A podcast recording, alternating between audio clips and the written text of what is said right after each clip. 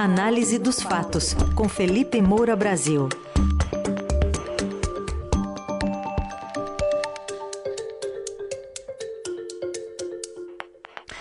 Hoje ainda muitos desdobramentos, né, do caso envolvendo o ex-ministro da Educação Milton Ribeiro, uma suspeita de interferência do próprio presidente, levando a pressão por uma CPI no MEC, e o próprio presidente defendendo o seu aliado, dizendo não haver o mínimo de indício contra o ex-ministro.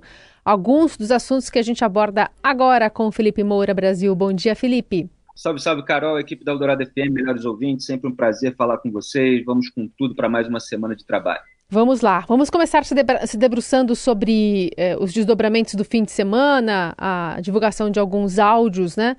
Um áudio, por exemplo, entre o ex-ministro, uma conversa com ele e a filha, indicando que o presidente já saberia de uma investigação da PF antes do desenrolar da operação na semana passada. Vamos ouvir. Hoje o presidente me ligou, ele está com pressentimento novamente, que eles podem querer atingi-lo através de mim, sabe?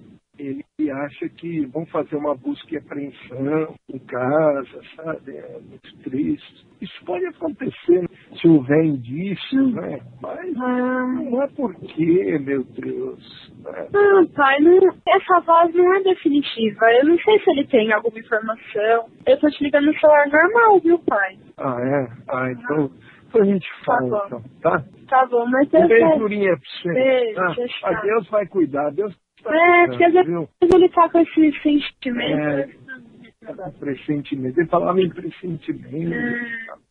Bom, quanto esse áudio aí acaba sendo um banho de água fria na tentativa do presidente de mudar de assunto, descolar do caso mais uma vez, como fez ontem à noite?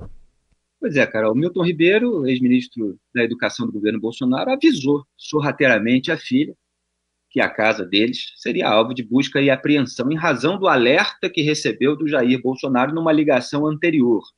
E já há suspeitas aí envolvendo a ligação anterior, da qual eu falo mais adiante.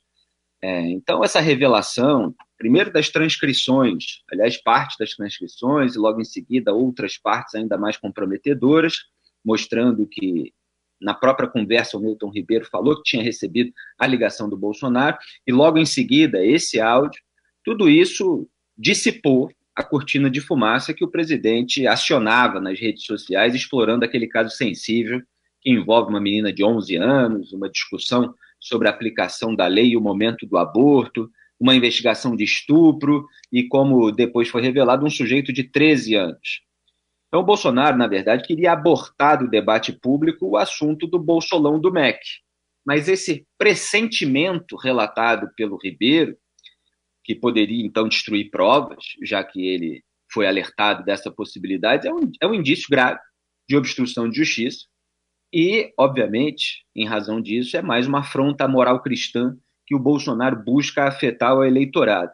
Né? Ninguém que é regido ali é, pela moralidade cristã, pela doutrina, vai obstruir a justiça no momento de investigação de algo sujo que é a liberação de verbas do Ministério da Educação, em troca de pagamentos de propina para prefeitos, etc.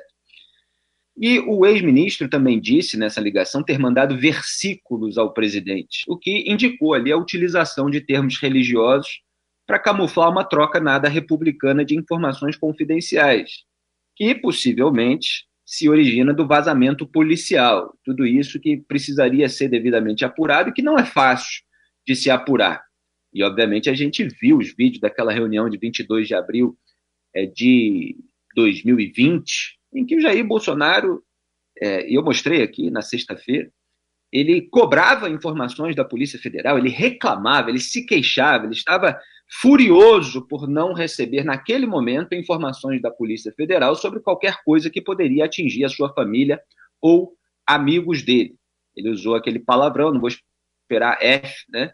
É, a minha família ou amigo meu no contexto de investigações sobre os familiares dele. Então tem um histórico mostrando o interesse dele. Aí ele troca o diretor-geral Maurício Valeixo, ele tenta colocar um amigo da família, acaba não conseguindo, mas depois coloca outros. Você tem mais de 20 trocas de delegados que atingiram os interesses bolsonaristas. Você tem todo um histórico, toda uma linha do tempo. Aliás, eu publiquei uma linha do tempo a respeito desse caso, recomendo que todos procurem aí na internet, linha do tempo, liga, é, interferências na PF e caso Ribeiro, em que eu mostro ali é, como tudo isso está devidamente conectado.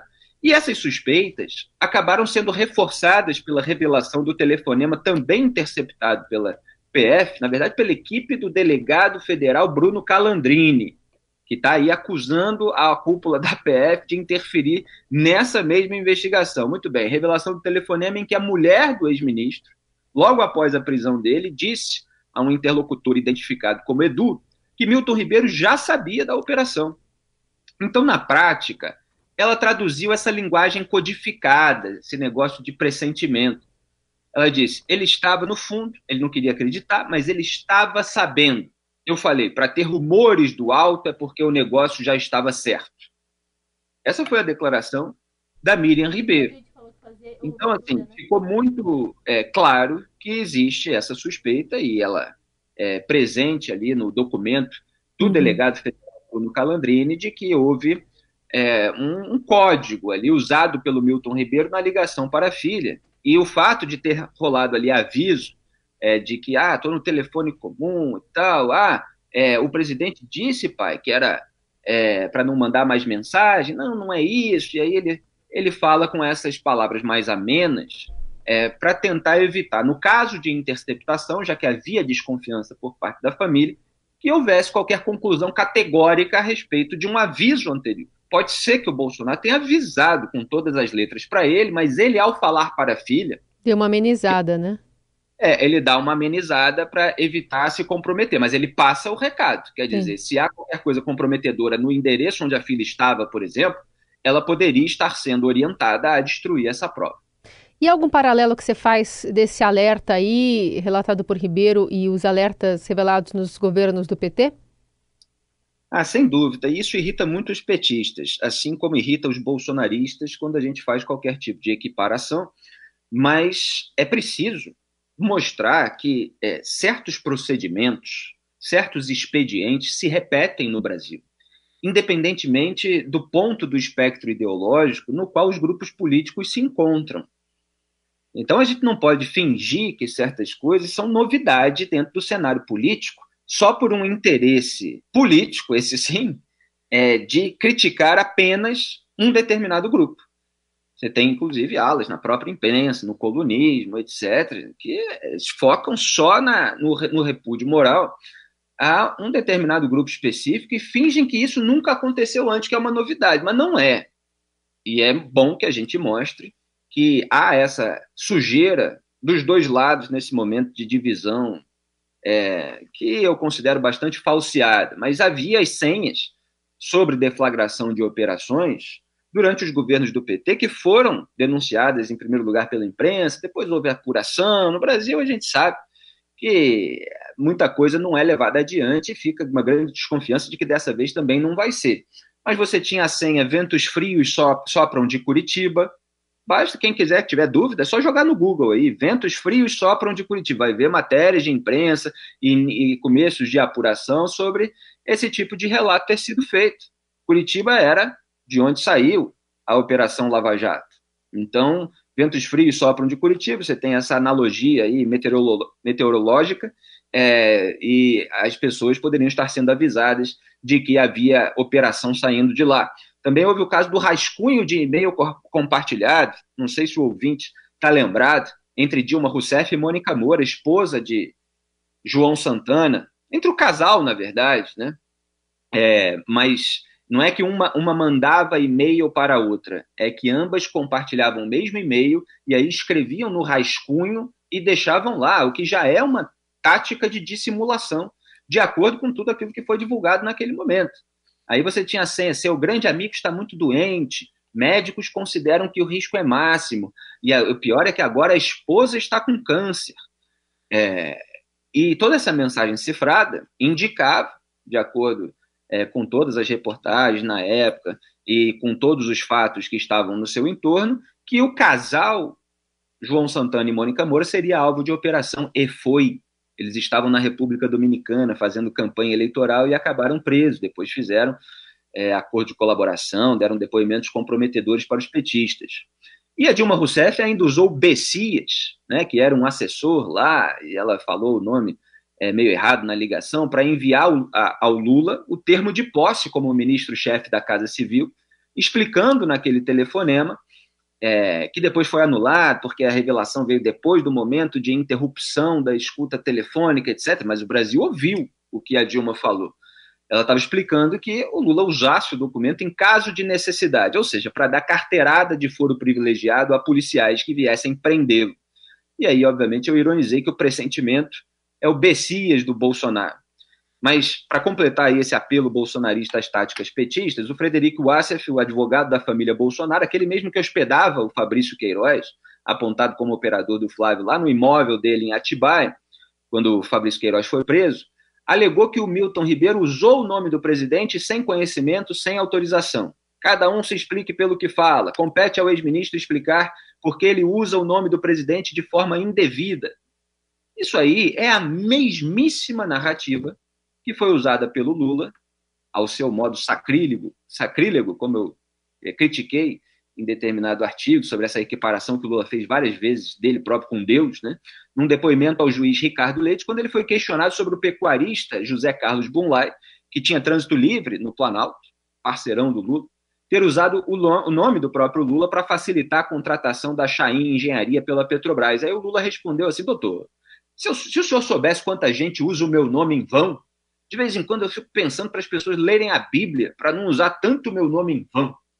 É, é, era o Lula assim, se equiparando a Deus, então não usem o meu santo nome em vão, etc. Mas é a mesma argumentação, ah, o ministro está usando o nome do, do Bolsonaro, ex-ministro, é, em vão. Só que é muito claro, Milton Ribeiro diz, olha, hoje recebi uma ligação é, do, do Jair Bolsonaro para a filha dele. Né? É, é, muito é, inviável que ele tenha inventado isso para uma familiar, numa conversa privada. Então eu, Felipe, presinto que o Bolsonaro ainda vai precisar muito desse manual do PT. Bom, a gente teve na manifestação do ministro da Justiça é, conversando com Bolsonaro nos Estados Unidos, né, negou que tenha aberto qualquer tipo de informação sigilosa durante essa, essa viagem sobre operações da Polícia Federal sei se ele deixou claro que fora dessa viagem aos Estados Unidos também não teria vazado qualquer tipo de informação, né, Felipe? Perfeito o seu comentário, Carol. É, não significa absolutamente nada essa negativa do ministro da Justiça. Primeiro, porque se ele tiver dito ao presidente Jair Bolsonaro que poderia ter o que teria, tivesse avisado ao presidente como o presidente queria que avisasse, a gente sabe que tem vídeo do presidente falando. É, se ele fez isso verbalmente, pessoalmente, longe de qualquer gravação, de qualquer aplicativo, telefone, etc., nem, não tem como saber. E aí ele pode negar publicamente, porque é, você não vai ter a, a, a, prova em contrário. Então, autoridades públicas, elas sempre podem mentir para se descolar de qualquer escândalo. Isso é a primeira coisa que o eleitor precisa ter em mente, o cidadão brasileiro, para não se deixar engambelar. Mas tudo bem, até na hipótese de que ele é, esteja falando a verdade com essas frases. Ainda tem a hipótese de ele ter passado uma mensagem codificada. Não, não conversamos sobre operações da PF, tá, mas ele pode ter dado uma outra mensagem, pode ter rolado ali uns ventos frios só para um dia não sei onde, é, e a mensagem foi passada de qualquer forma, mesmo sem falar operações da PF. Já que o Bolsonaro queria informações da PF, falou naquela reunião que ah, quem nunca ficou com o ouvido atrás da porta e tal é, ele pode, ao ter colocado determinadas pessoas, como o próprio ministro da Justiça, é, ter combinado senhas. Olha, se acontecer em caso de necessidade, tal, você diz isso, você faz assim com a mão, com a cabeça e tal, etc., você me passa. Que era isso que ele estava querendo.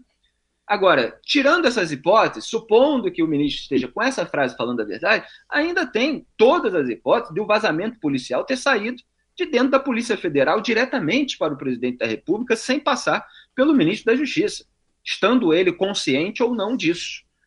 É, e aí você tem até um, o, o, o, Bruno Calandrini, esse delegado federal que apontou a, a interferência da qual eu falei na sexta-feira aqui é, na PF para evitar que o Milton Ribeiro fosse transferido para Brasília, onde teria é, depoimento, ele, ele sugeriu é, que a ligação do ex-ministro com o presidente tenha acontecido por meio de aplicativos de internet, como, por exemplo, o WhatsApp. E o Estadão mostrou aí na matéria no fim de semana que esses aplicativos usam um sistema de criptografia para proteger as conversas. Então, as ligações também são blindadas, não caem na, lá na, na malha fina do grampo é, ele é telefônico. E ele apontou no, no documento que o ex-ministro interrompe a chamada com a filha quando ela informa que está ligando do celular normal. Fala assim: ah, é? Ah, então depois a gente se fala. Quer dizer, o comportamento chama a atenção do delegado, que supõe que eles já estivessem preocupados com uma interceptação telefônica. Por quê? Ele fala assim: ah, se é o celular normal, então depois a gente se fala, porque a gente precisa se falar é, é, por mecanismos que não possam ser interceptados. Então você é, tem toda um, uma série de indícios é, que mostram que esse aviso, esse, esse telefone, vamos dizer assim, sem fio, mas com a mesma mensagem, pode ter percorrido vários caminhos. PF, Bolsonaro, Milton Ribeiro, filha, é, passando ou não pelo ministro da Justiça e Segurança Pública. E só para completar, o Estadão também fez matérias é, sobre aquilo que eu comentei na sexta-feira, acrescentando que a Polícia Federal tem três jatos da Embraer, mas alegou que não tinha recursos para transferir o Milton Ribeiro para Brasília. É, e mostrou ali que era, essa alegação não cabe, é desculpa esfarrapada para que ele não desse o depoimento que poderia ser comprometedor ao governo.